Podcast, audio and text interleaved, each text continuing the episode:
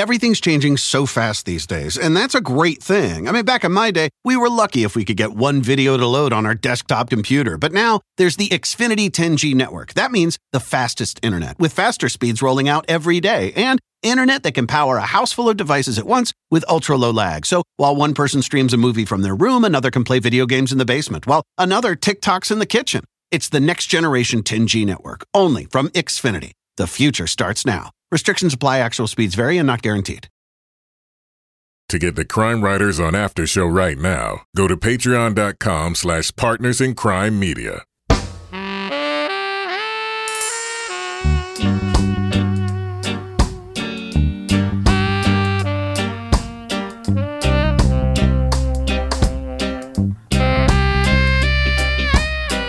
I'm Rebecca Lavoie, and this is Crime Writers On, the original true crime review podcast that digs into other podcasts, true crime, pop culture.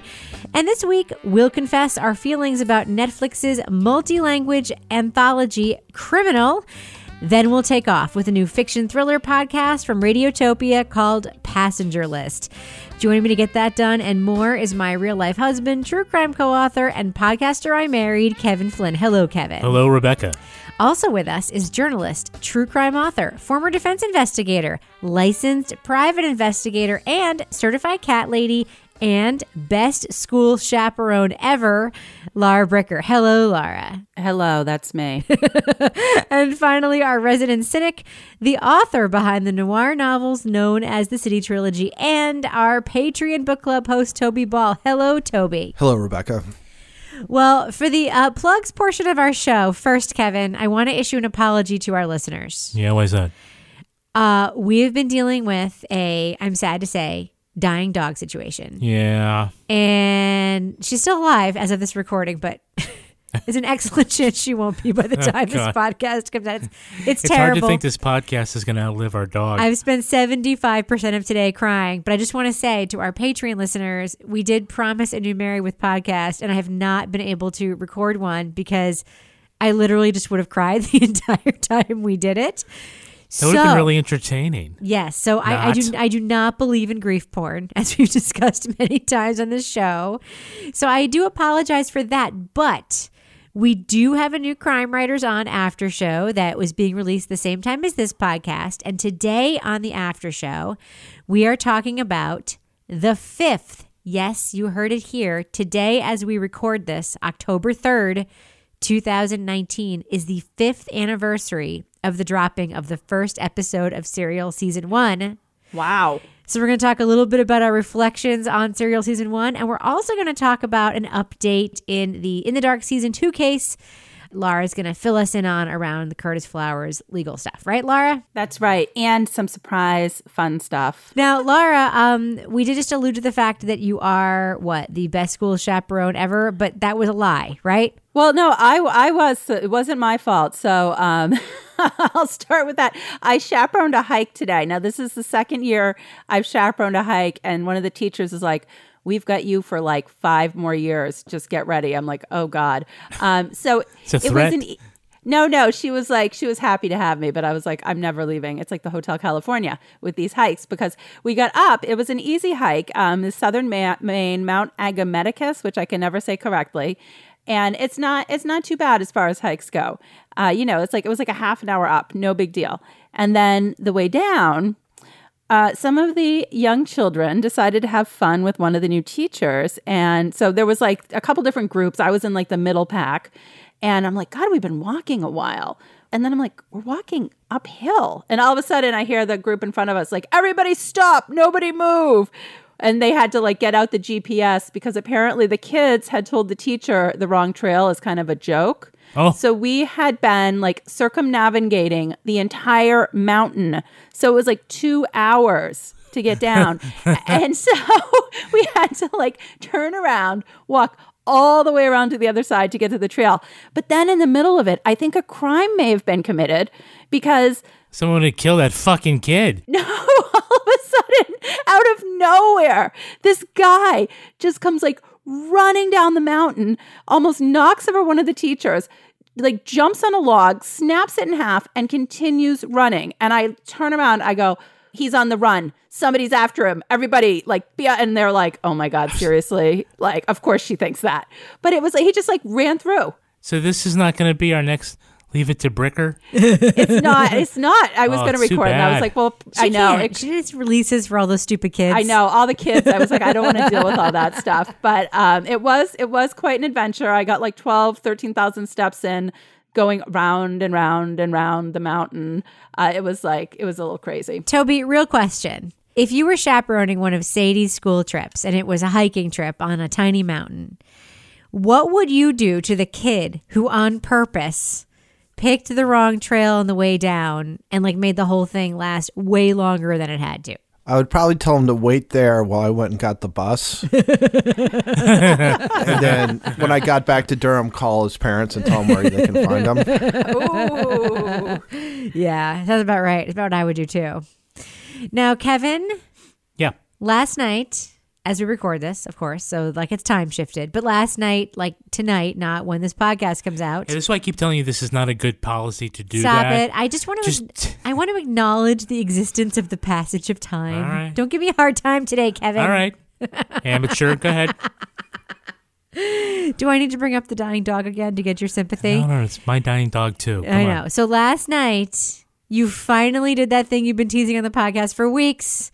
You walked a mile, aka about a tenth of a mile, in high heeled shoes, raised a bunch of money, and our listeners really came through, did they not? They did. I kept having to up my goal. It was great. I was hoping to make a couple hundred dollars to benefit the Crisis Center of Central New Hampshire. And uh, instead, I made more than $3,000. you crushed it. Wow. Yeah. So I gave shout outs to people uh, last time who had donated, and more kept donating. So I'm just going to pick up the thread from the last time we recorded. I want to thank uh, Gimme, Martha Douglas, Rita W, Wait, gimme? How do you spell that? G E E M Y. Okay, that sounds right. Yeah, okay. Rita W., Diana Bishop, Michaela Bone, Sonia, Dana Kelly, Jennifer Tate, L.B., Alyssa Root, Allison, Christine Cooper, Lisa Strawn, Jeff Turner, Joanne Skyam True, Leah Kozier, Ashley Bledsoe, Stacy P., Ann Daly, Andrea Norman, Jennifer Rubenstein. That's my sister. Arizona Snapshots, Claire Grodzicki, Karen Clark, Lindy Seacrest, Kim XT, and Laura Bricker. Oh, Laura. You know whose name I didn't hear on that list? Who? Toby fucking Ball. I know. Let's just assume between now and then, Toby. Jesus, Toby. Like five Yeah. bucks? You couldn't give five bucks to the poor women just fleeing stop domestic by and- violence? I'll stop by and give him some bills. oh, God. you have to match Laura's donation. what did Laura give? Oh, She gave a nice donation. Was she generous? She I was, very I generous. Thought I was generous. I mean, those high heels. Is there a uh, She gave she gave her Rothy's money for that. Nice, nice. Yeah. is there a Kevin Flynn suite at this place now? No, there's not. That's not what it's They have a about. It's not about the after- glory. It's about actually No. raising the money. Yeah, I will say, and thanks to everybody. Um, our team was the largest team fundraiser, and uh, I was one of the leading fundraisers because of so there was many. a ringer on, uh, on your team there, though. You would have been the leading one, except the ringer on your team I has had a the lot most, of very the most, rich friends. The most Is individual. the ringer on your team the guy with the private plane? Uh, it's the wife of the guy with the private Yeah. plane. But uh, yes, he Kevin had the most individual donors. He was like the Bernie Sanders of this team. So many individuals. She had up. one giant donation. Yes. If that one didn't come through, I would have beat her. Yes, and Kevin had the he had the Elizabeth Warren of Walk a Mile in Her Shoes campaigns. Hundreds of individuals gave a little bit of money rather than one person writing a five thousand dollars Small check. dollar donations. That's how we're gonna do it. It- I, I don't know. I have a poor, plan for that. poor Bernie, man. He's had a rough week. He has, he has. You Not as rough as my dog, but that that's No, you know a thing. no.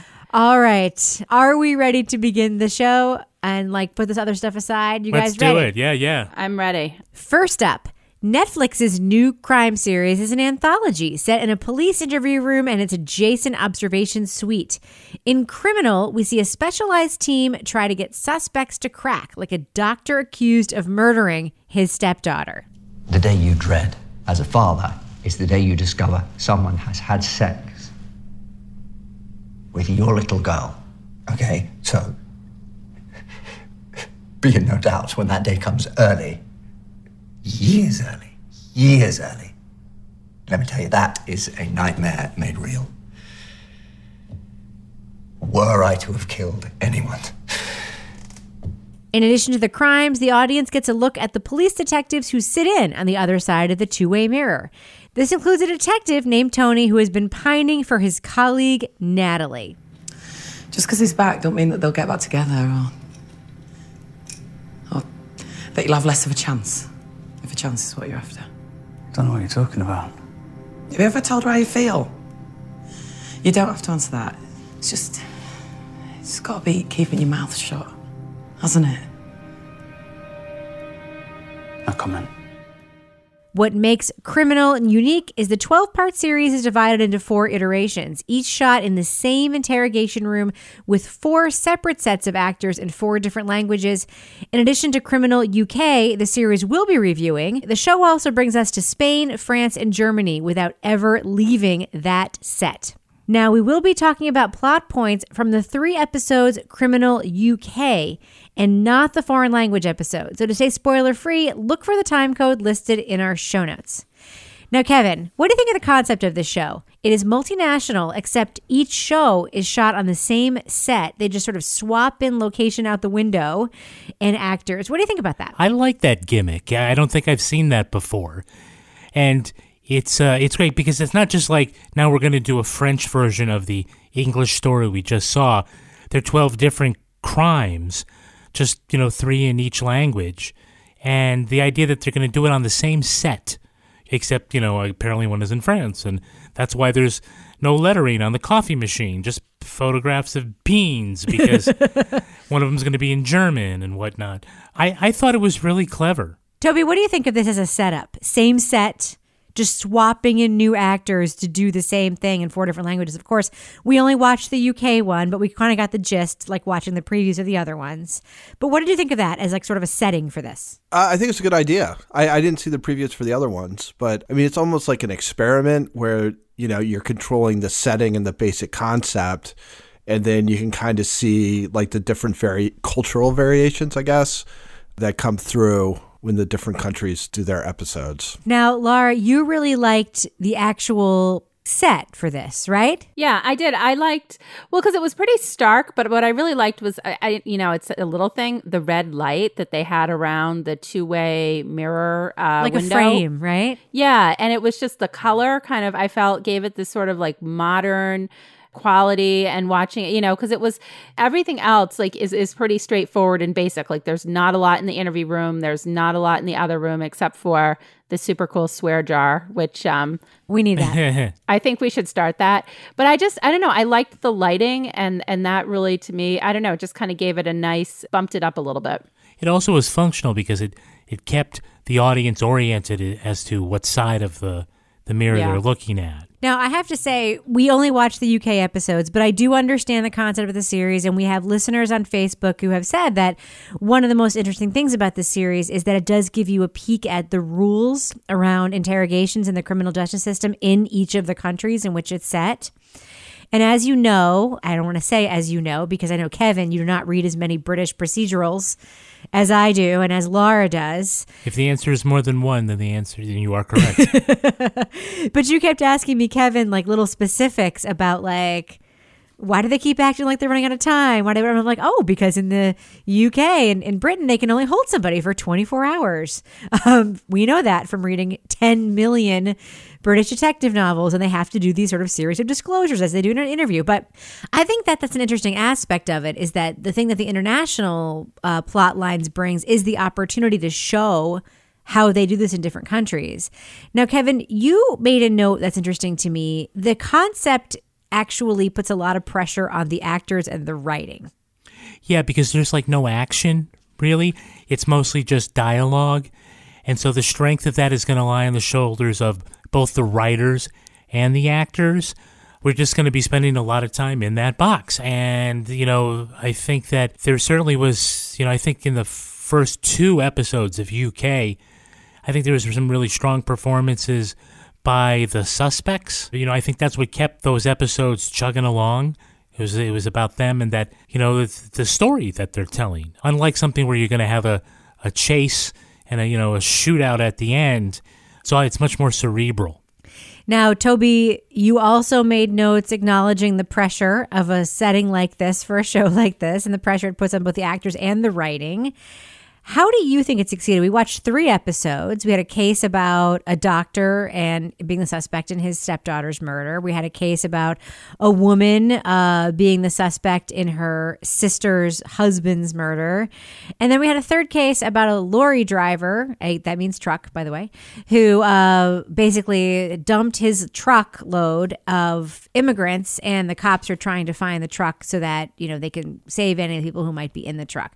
Three very different cases but a lot of pressure kind of put on on the writing and the actors there and you also sent some notes about that what are your thoughts I think there's pressure and there's also like serious limitations because at least for the UK ones, they all had the same structure, which is you start the interrogation, you either get no story or you get a story that's not quite true.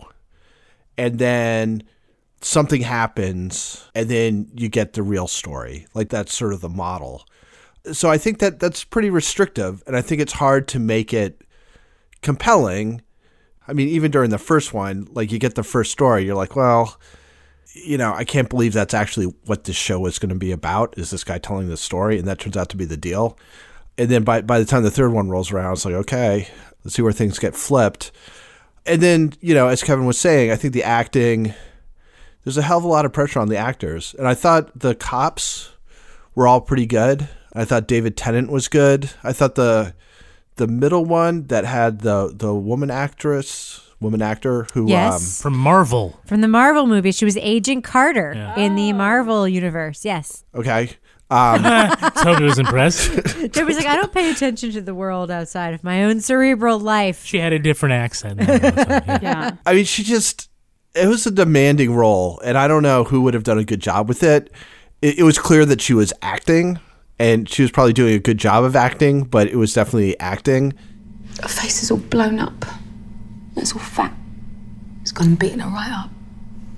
But she won't let us talk about any of that, will she, Mary? Just says, you know, oh, come inside. You know, so.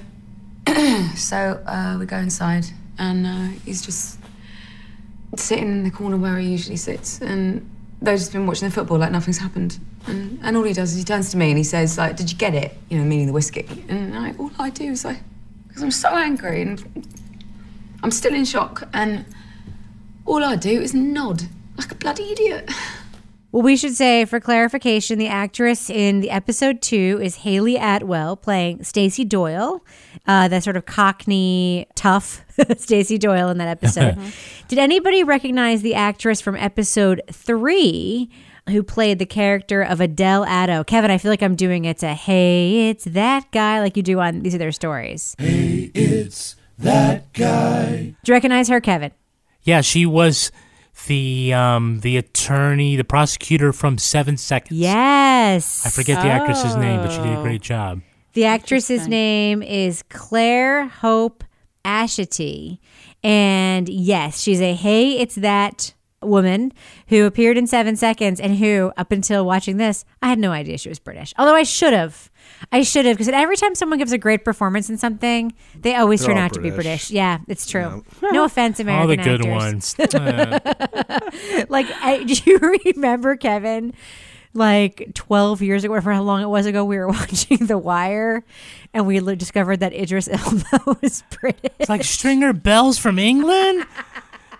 The fuck? And of course, now, of My course, we know that Yeah. because he's in a million things. But like, come on, come on, Stringer. Anyway, Laura, you had a note that I wanted to get into a little bit because a lot of people in our Facebook group talked about this the, the sort of need when you have a setup where you have an interrogation and it's that intimate. Mm-hmm. This is only three episodes. You can only do so much with it, but they do try to inject some backstory, personal life stuff with Yeah. the cops as we see them sort of bantering in the observation room as they're watching these interrogations. What do you think of that? You know, I was glad for that because for me, I just felt like being in the interrogation room all the time. Honestly, it kind of started to drag for me. I was just like, okay, like, I mean, this is interesting and I get it and there's strategy, but let's have some action. So I think adding, you know, the backstory between the different detectives and investigators that were in there, you know, kind of shows you another angle to the stress that's that's going on during the investigation. Like, you know, because you've got the one guy who's been pining away for the the lead uh, detective inspector woman, you know, but he hasn't revealed it. You've got the guy who comes back, the uh, you know, hot sexy guy who's like, ooh, he's back in town. Because I just, for me, I was just like, I don't think I can watch a solid show of just the interview room. So it gave kind of broke it up a little bit for me and kind of moved the story along so that it was a little bit more multifaceted. I have mixed feelings about it because with only three episodes, we're only going to get so much. You know what I mean? Yeah. So we learn a lot about the couple of like cops we get to know intimately in this. We we learned that the one guy has a crush on, you know, the DI. Uh, he is nerdy but also handsome. And then we learn that the other cop is an alcoholic. Like we learned that in episode three, right? He's been secretly putting booze in his thermos and going to the coffee machine and like mixing it together. And he reveals his old tricks. And that was to me like a little much the way that reveal happened. I think that one because that one I didn't even see coming. I was like, um, I, I didn't even like. There was no signs of anything up until that point, so it kind of came out of left Well, he, field. to he me. he kept like shooing people away from his coffee cup. And also, like, nobody was ever coming out of that other room. Like, who would see that? yeah, It was a little too convenient. Yeah. yeah. Yeah. That that whole plot thing. Although I thought that one British guy was like the sort of nerdy guy was kind of like British Dean Strang. Yes. oh my God. Yes. Hot British Dean Strang. There you go. Yeah. Yes. Oh my Uh, gosh, uh, I want to go back and watch it all over again now. All over again. with new eyes. Uh-huh. Kevin, do you remember when I got to talk to Dean Strang for like five minutes? You know, his phone number is still posted up in Studio C. You know why? I don't know why. Because I loved him Oh, fine. so call him again. much. I loved him so much. That reminds me, sidebar. On the after show, I also have to tell you guys about the incredible encounter I had hosting the Undisclosed Addendum this week with somebody we all know and love. Remind me. Okay. All right. So, Toby, the first story, the David Tennant story. Those of us who have not watched Doctor Who know him from Broadchurch, but he's also from Doctor Who. He's uh, on everything. He's So he was a doctor, huh? He's literally on everything.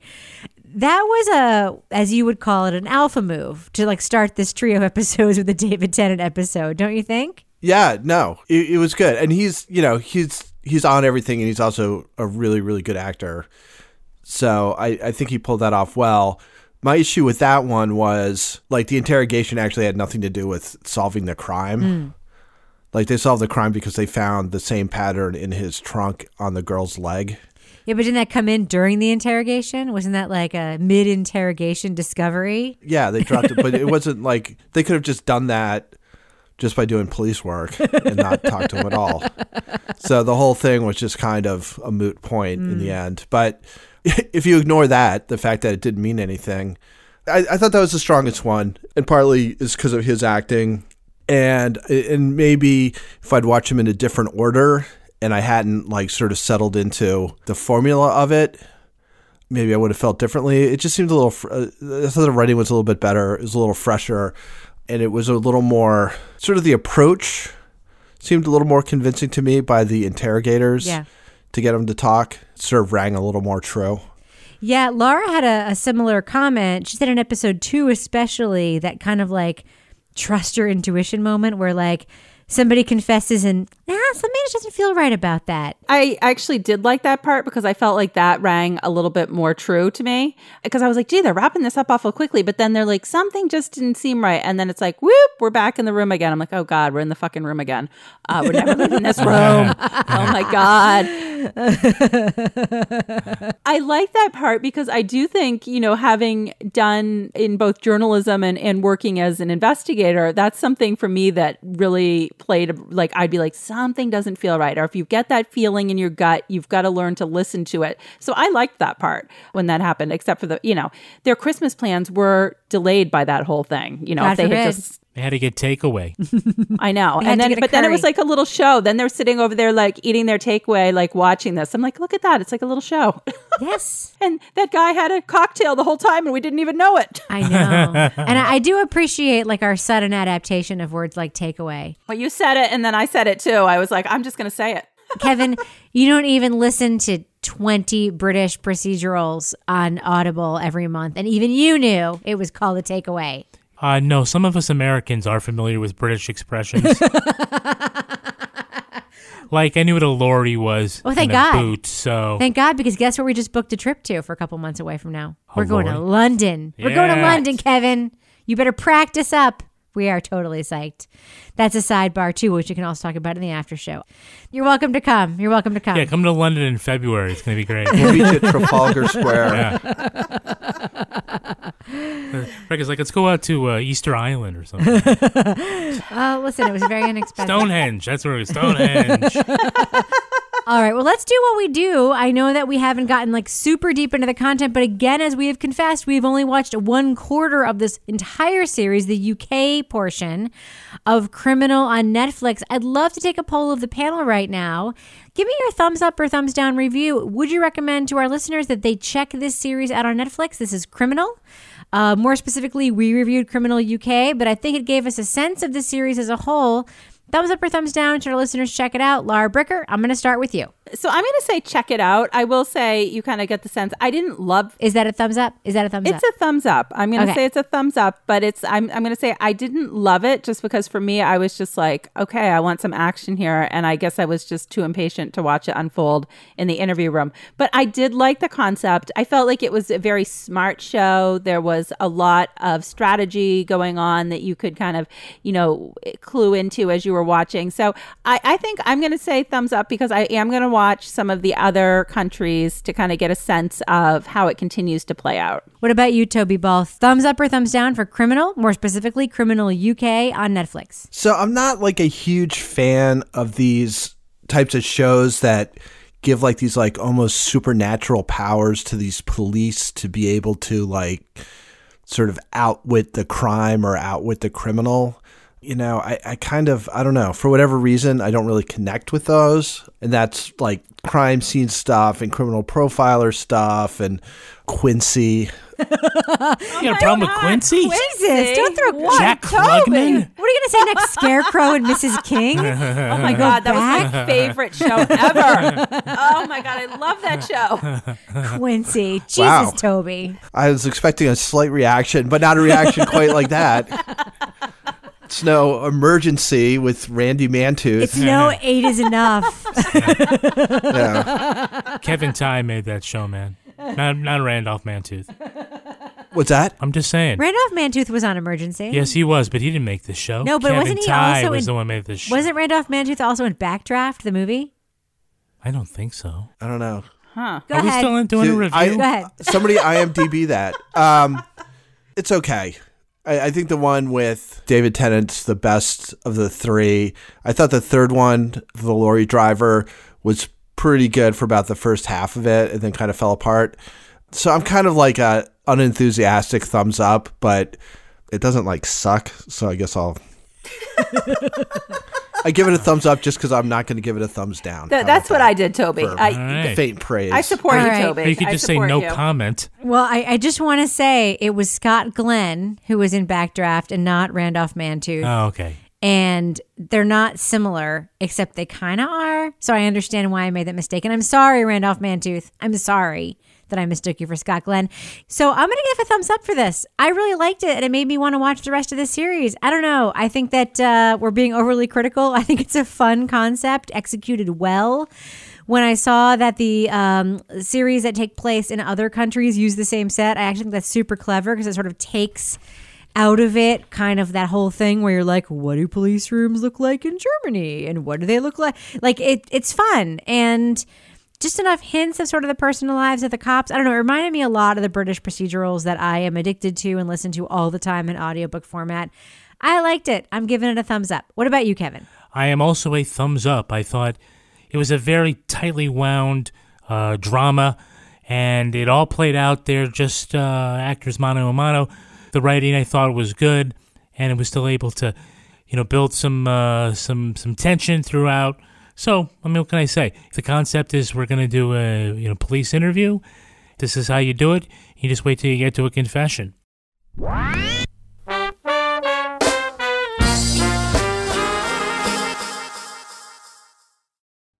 Moving on. A plane from London to New York vanishes over the ocean.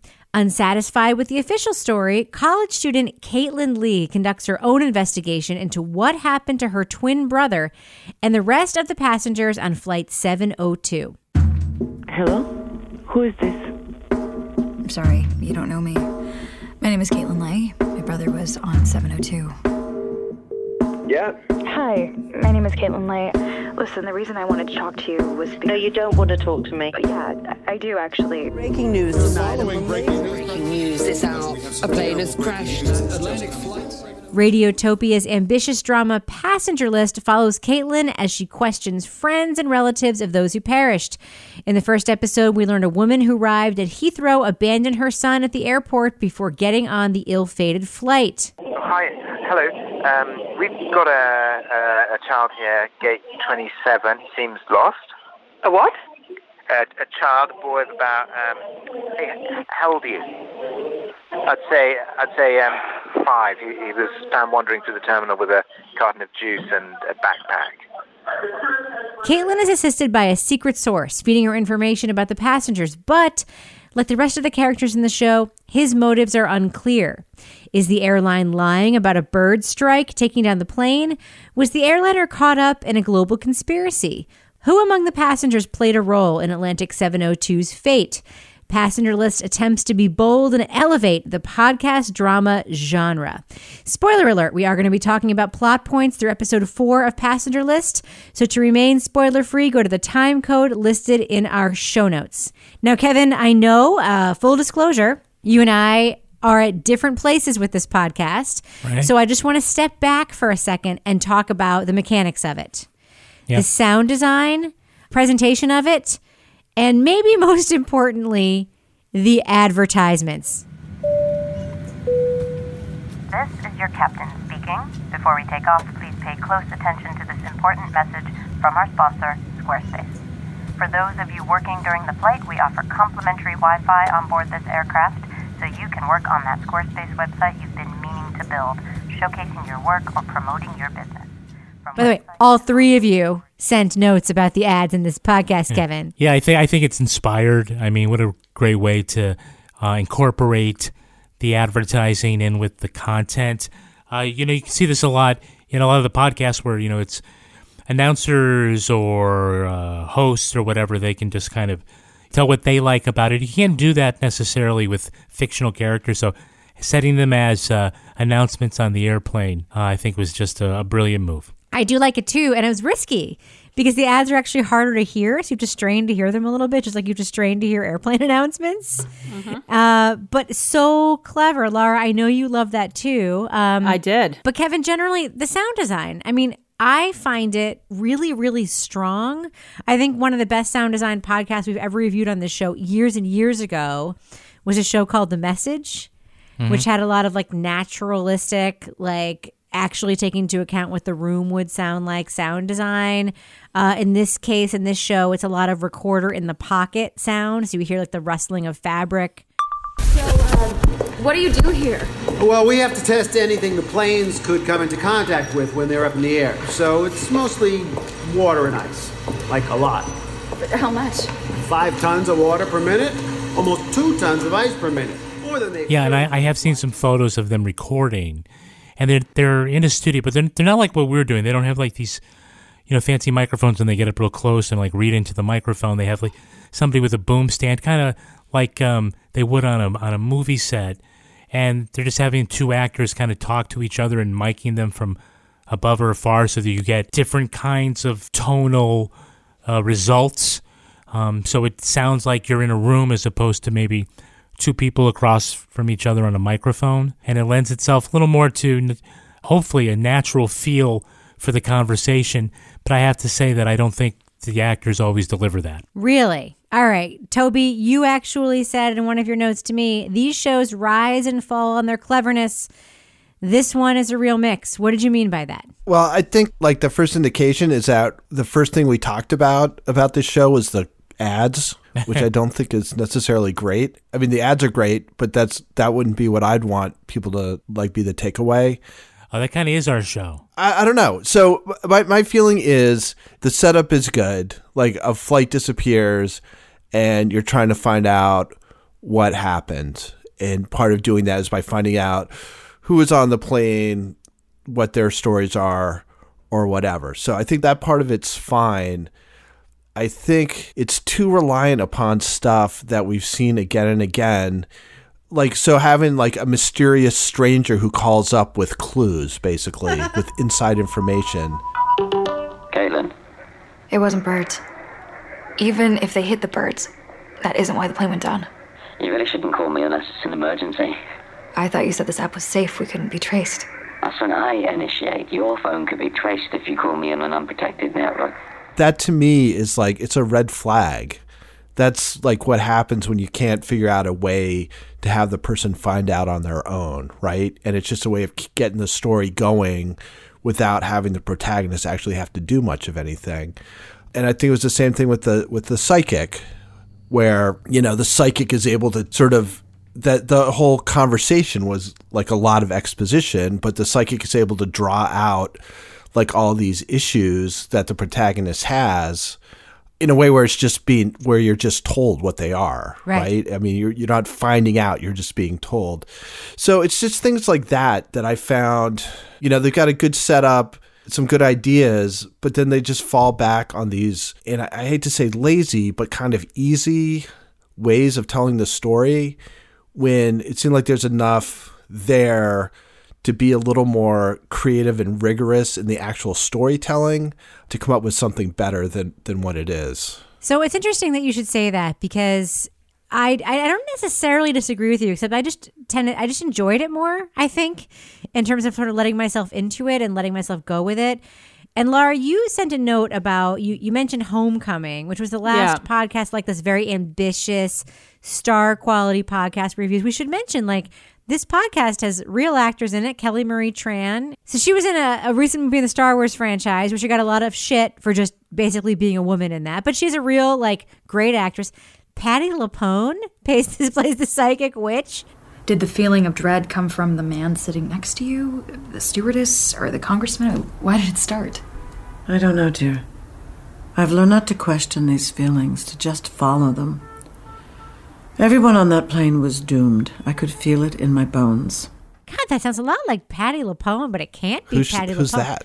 Jesus Christ, Toby. Patrick Hinds is clutching his pearls right now. Was was was she in Friday Night Lights or something? Patti LuPone was the originator of the role of Evita on Broadway and is an American legend Of the stage. of an a- of the stage and screen. Patti LuPone is famous. She's very, She's very been in famous. some things. Life goes on. So you you heard her and you're like, oh, it's that woman from Evita. No, I knew it was Patti LuPone. Patti LuPone transcends Evita. She's actually famous, Toby. Anyway, uh, Toby, you're gonna take so much shit on. but I but I do think That's fine.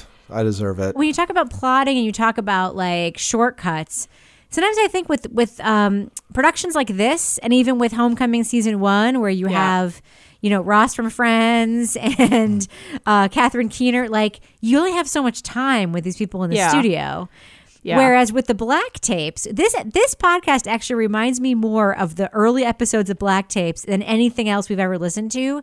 Except that with black tapes, relatively unknown people, lots of time to experiment. They could draw things out over many, many episodes. And I, with this, I think it's kind of about efficiency. So maybe I'm more Yeah. forgiving. Laura, Yeah. what do you think of how of how they sort of drew those plot points out? Yeah, I mean, I didn't mind it as much. I mean, I I get it, but I didn't. That didn't really bother me. I like I said, I liked it better than Homecoming because Homecoming kind of irritated me when it was just like all through the phone calls, and I just felt like uh, that did get a little bit frustrating in terms of that being how we were learning the story. The thing that did kind of irritate me, but I think it was probably intentionally, if you think about the story, as the character of Kaitlin, I did not find her very likable as I was listening to this.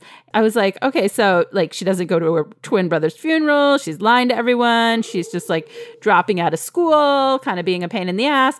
But I think that was probably part of the story. So, you know, in terms of maybe that was the reaction they were trying to get from people in a way. You know, yes, she's a crusader and she's trying to find out what happened, but I was like, uh, like what are her qualifications here exactly? And how exactly does the guy with the uh, creepy robot voice find uh, you know? Yeah so I, I i was forgiving as well of sort of things like i mean i was like that's fine with the the psychic that she's like revealing what this person's issues are and that she and her brother had this troubles. And for me it was just that i felt like it was kind of like meandering with the plot a little bit in terms of focusing in on like who is responsible and what is the theory of this actual crash? Because it seemed like there was so many different theories it was like, okay, when are we actually going to start to follow one that has some legs? Do you know what I mean? Yeah. Yeah, and Kevin, it's very much like reminiscent of the, especially the first couple of seasons of Lost. No, it's not. Yes, it is. You know why? Why? Because the first season, especially of Lost, they would focus on one character Right. and their intersection with the flight, and that would be a whole episode. It would be like, what is that person? What are they doing on this plane? And what is their backstory? And then that would play into the larger mystery. Like we just kind of went chapter by chapter. Sure. Early episodes but- of Lost. That's what this reminds me of. But the difference is with Lost, each of those characters was important to the overall story. It seems like each episode is another red herring. And then you go to this person might have something to you do mean a passenger list? A passenger list. Yeah. It's like, okay, you know, the co pilot, this could be interesting. Nope, nothing there. Somebody with uh, hemorrhagic fever, nope, not that. and at some point in a mystery, as it's building, you got to feel like you're picking up clues, Yeah. right? And it's like you might know this is a clue, but you don't understand what it means. Yeah. And then eventually you might get another one. But it feels like if we're getting clues, they're so subtle, we don't even know that they're there. And it just seems like we're going from, you know, one episode is going to talk about this person who was on the flight, and then this other person who was on the flight, and, you know, the friend of this person was on the flight, and we don't see how any of it is connected. And it doesn't, it doesn't even, not that we don't see that, that's how it's not connected. We're not feeling how it's, like the story is yeah. connected. Yeah, I agree. Toby's dying to break in. I- I've got so many freaking comments about this, ah! but but one of them is like almost from the start, you know that it's going to be something that has to do with her, right? It's it's it, or her brother. It's got to have some kind of emotional connection to her, or it's just you know That's correct. That's just the way Yep. it's going to. Kaitlin and Connor and their rift is going to be a part in this. Yes. Yeah. So so even before you knew the rift, it's like she's not going to find out that it was some person that she never heard of before who happened to be, you know, on this thing and was ass- and that was the way to assassinate her, and that's the end. Like that's just never going to be the story. So you always know it's going to be her. The second thing, and I want to go back to Homecoming because I I think what made Homecoming in my mind the first season, just looking at it from a from a story right, and, and part of it might just be as, as somebody who's written fiction, just how you think about how you approach these things. But like there was never a time when Catherine Keener or Ross from Friends I love that we just call him that, like without any apology. he does have a name. David Schwimmer. He'll always be Ross from Friends on this podcast. I, I saw him on Curb Your Enthusiasm. I was like, oh, Ross from Friends. What's he doing here? Um, but they, there's never like a four minute expository like discussion given background on those guys. You picked up who they were by their interactions with each other or like by little things that you would hear in the background, like David Schwimmer being annoyed with being at a like his kid's soccer game and like kind of blowing them off so he can talk on the phone about something that's going on. Like you got this sense of who he was through things like that rather than him like having a recording of him talking to a shrink about all his problems. That to me, like when you're looking about like I've got this information that I want to convey, it's like how do I get it across in a way that's interesting? And sort of these like expository conversations is like the least interesting possible way to do that. Like I, I understand that, you know, time is short, you don't want to spend a lot of time, but I thought Homecoming did a really good job of giving you a sense of who these people were without having any of that stuff and being very, very tight. Whereas in this one, it seems the character doesn't have a whole lot of personality other than what you hear her talk about her issues hmm. That's my kind of frustration with this, and and I guess I've, I've brought this up with some other things. Is it's this super high quality stuff that's going on. It's a good concept. Why don't you spend the little extra time it takes to make the writing really good instead of sort of cutting these corners or taking the easy way out on these certain things? And I think it would be sort of more compelling and feel more natural and feel more suspenseful if you didn't feel like, oh, okay, well, here we go for five minutes, like learning about this person's problems. Listen, I agree with you that it's not like super tight and not even super duper well written. To me, it really much is a redux of Lost. Kaitlin's character sounds to me, and I don't know if this is like a vocal quality thing or an acting thing, but Alex Reagan, the protagonist in the Black Tapes, and Kelly Marie Tran's performance of Kaitlin's character are so similar to me. Can you take us back to the night of April 7th, 1993? This is the first time I've heard anything about this. Did you. You didn't tell the FBI, did you? Well, when Sarah and I were catching up and I told her what I'd been working on, she mentioned you might have something that could be of interest to me for my show. What happened after he told you they looked sick? I Is that a good thing or a bad It's, thing? it's not a great thing. I, I don't think that Kelly Marie Tran is. I don't think her performance here is like a standout performance. No, she kind of fades away. But I actually like that because I think what it's supposed to be is a regular person trying to get information. And I know it's sloppy and I know at points it's dumb. It, does it mean that it's not fun? I I it's have to tell you, it's really freaking fun to me. Listen, one of the things that I like that they do is they go through some plot points that would be endings in other stories like this. The zombie plane the is the islamic terrorist the, the they just sort of like shuffle through them like no it's not that no it's not that no it's not that in early episodes. And i don't see those so much kevin as red herrings as as like let's just let the audience know it isn't these things. And i agree with toby that it probably has to do with something very close to home to kaitlin aka it's going to be a Clara Pockets reveal. She was inside of us all along, kind of thing. Laura, can you just like help me out here? Why do I like this so much more than the boys do? No, I li- I mean, I don't. I I just found it entertaining. Like I wasn't like, I was irritated. Like like I agree with Kevin. Like I was like, okay, I would like some clues. Like I felt like if this is a mystery, it's great. But I just felt like it was going in all these different directions. But it was entertaining to listen to. I listened to it. I was like having this big like crazy house cleaning organizational binge. I listened to it all last Saturday. Some scenes just like I was like, oh, that's kind of funny when they had the guy that was like the you know infectious disease expert guy. Oh, the epidemiologist. And he's like crunching on his potato chips. Sorry, there's a bit of a mess. Here, you can just sit right here. Thank you. Chip? Um, no, I'm good, thank you. So, you, could you uh, say your name and, and what you do? Uh, sure. William Schroeder. I'm an epidemiologist. Great. Thank you. So, Ebola? Yeah. Um, So there were parts that I really enjoyed, and there were parts where I was just like, well, you know. yeah, maybe Ebola took the plane down. Yeah. Zombie plane. Yeah, that was a great half an hour of my life. Oh God. I did, Rebecca. I, I found it just kind of like fun to listen to because it was something different. And I was like, it was like, you know, scripted fiction. And it was, again, just trying something different. I like when we see a podcast trying something different because we listen to so many that are so similar that it's kind of refreshing. Even if it's not perfect, it's like, oh, that's that's cool. They're trying something different. I mean, there are a lot of fiction podcasts out there. Yeah, but But this is one from to as many of them. Radiotopia, which Yeah. like is like they like honestly like there are a lot of fiction podcasts. It's out Laura. Shippen who does like Bright Sessions. Limetown Yes. and how fake Limetown sounded with the fake public radio thing, and when that was Listen, like the first one we listened to. Was the fodder for so much comedy about how to not do sound design. I do want to harken back to the message, which we reviewed a million years ago, which had Kevin, you will agree, perfect sound design, Pretty right? good, yeah, very good. Black Tapes, which had like medium sound design, but was just fun because it was sort of like the X Files and like silly and amateurish in a way that made it extra fun to me. This is different.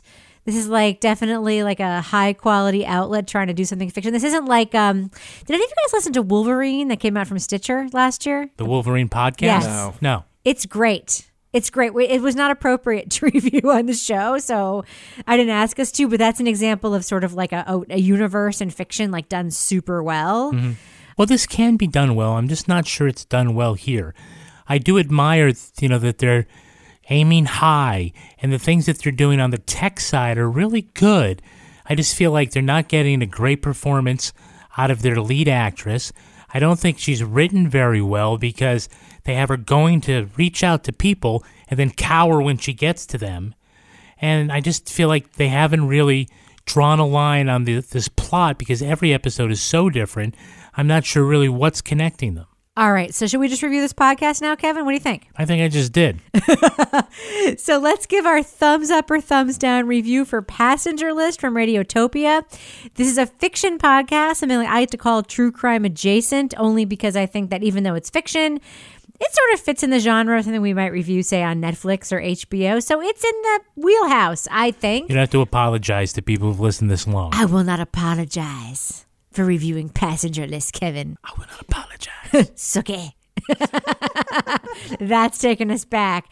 All right, Laura Bricker, thumbs up or thumbs down for Passenger List from Radiotopia. What do you think? Oh boy, I I'm, I'm bringing. I might have to bring back thumb sideways because so there's like parts I like about this and there's parts I don't like. But I I would say it's something that you should listen to because it's story, it's entertaining.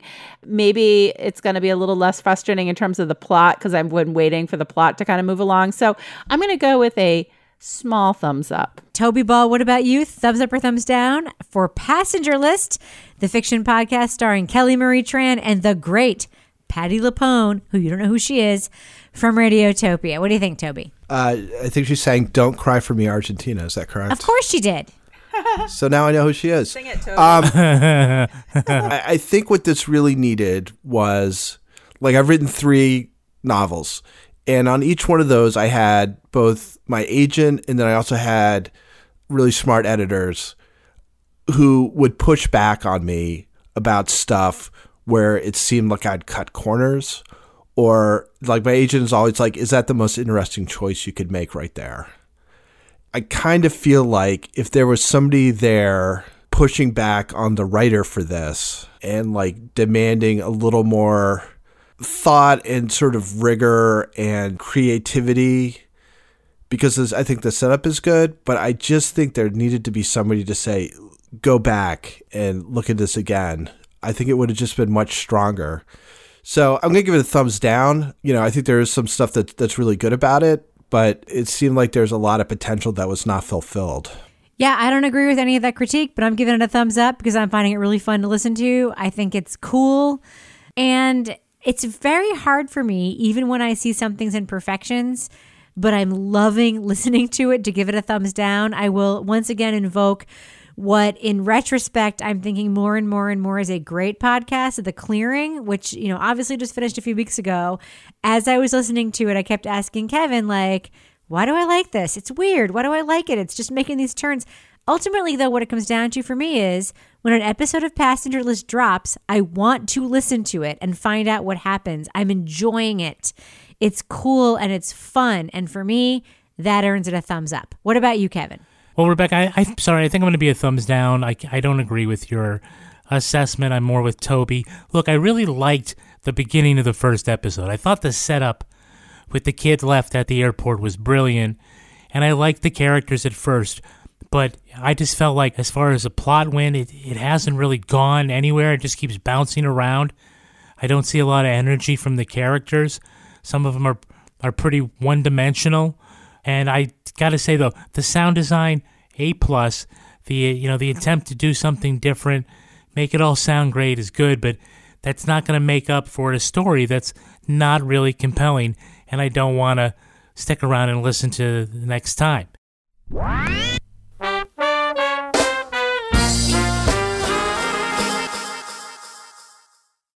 All right, forgive me, guys. I'm breaking format temporarily just for a second to tell you we've added something to the lineup of our Patreon after show tonight, which is that I texted Patrick Hinds during that ad break to tell him that Toby does not know who Patti LuPone is.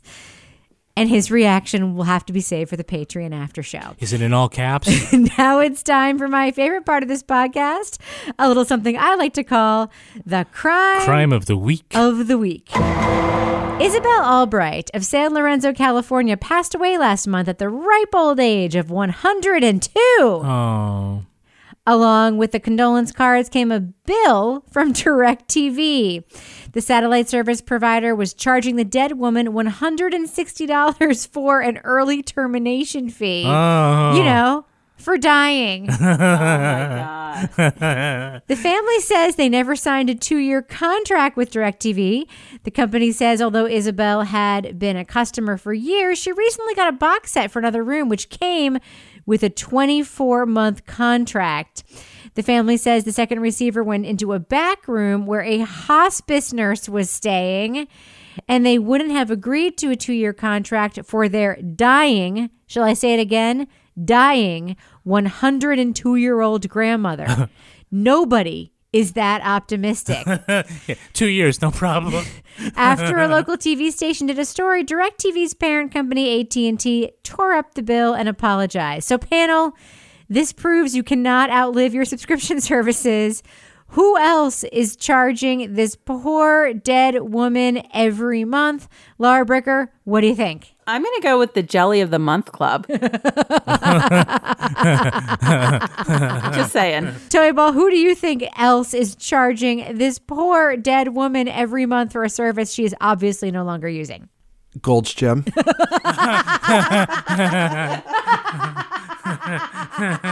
Very good. Kevin Flynn, what about you? Who do you think is charging this poor woman for a service she's clearly not no longer using? I think it's uh, this uh, food company called Hello Spoiled.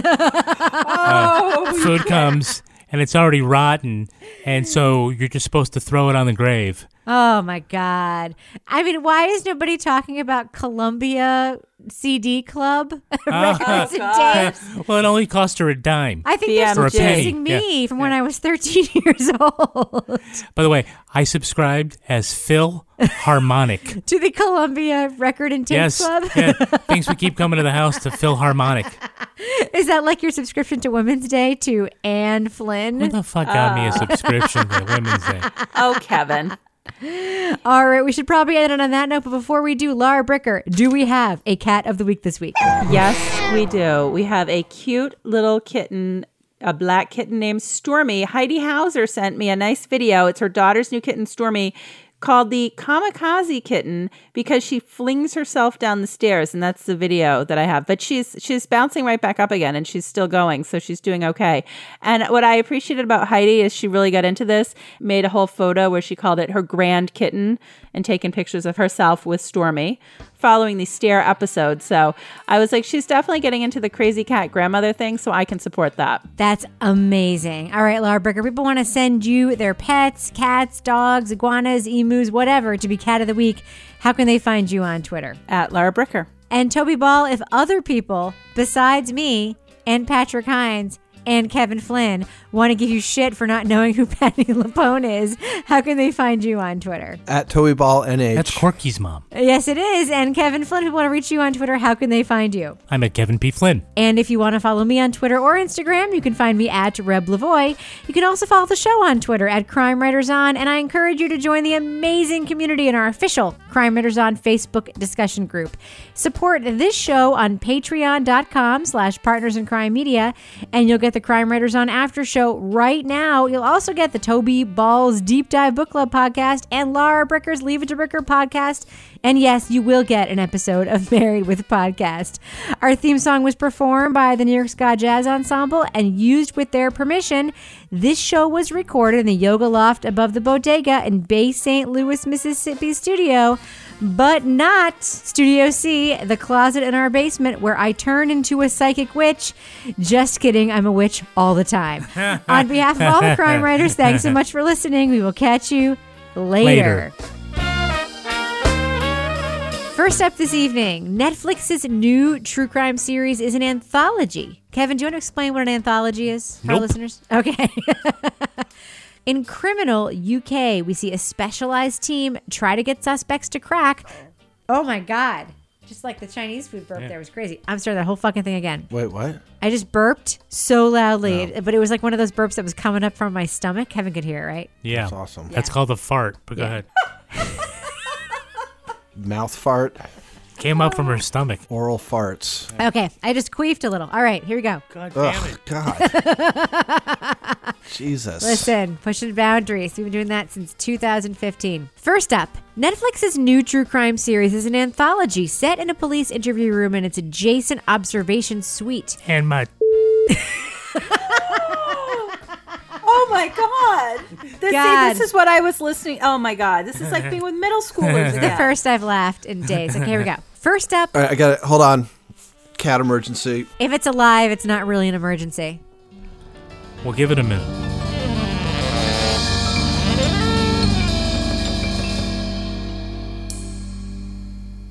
Partners in Crime Media.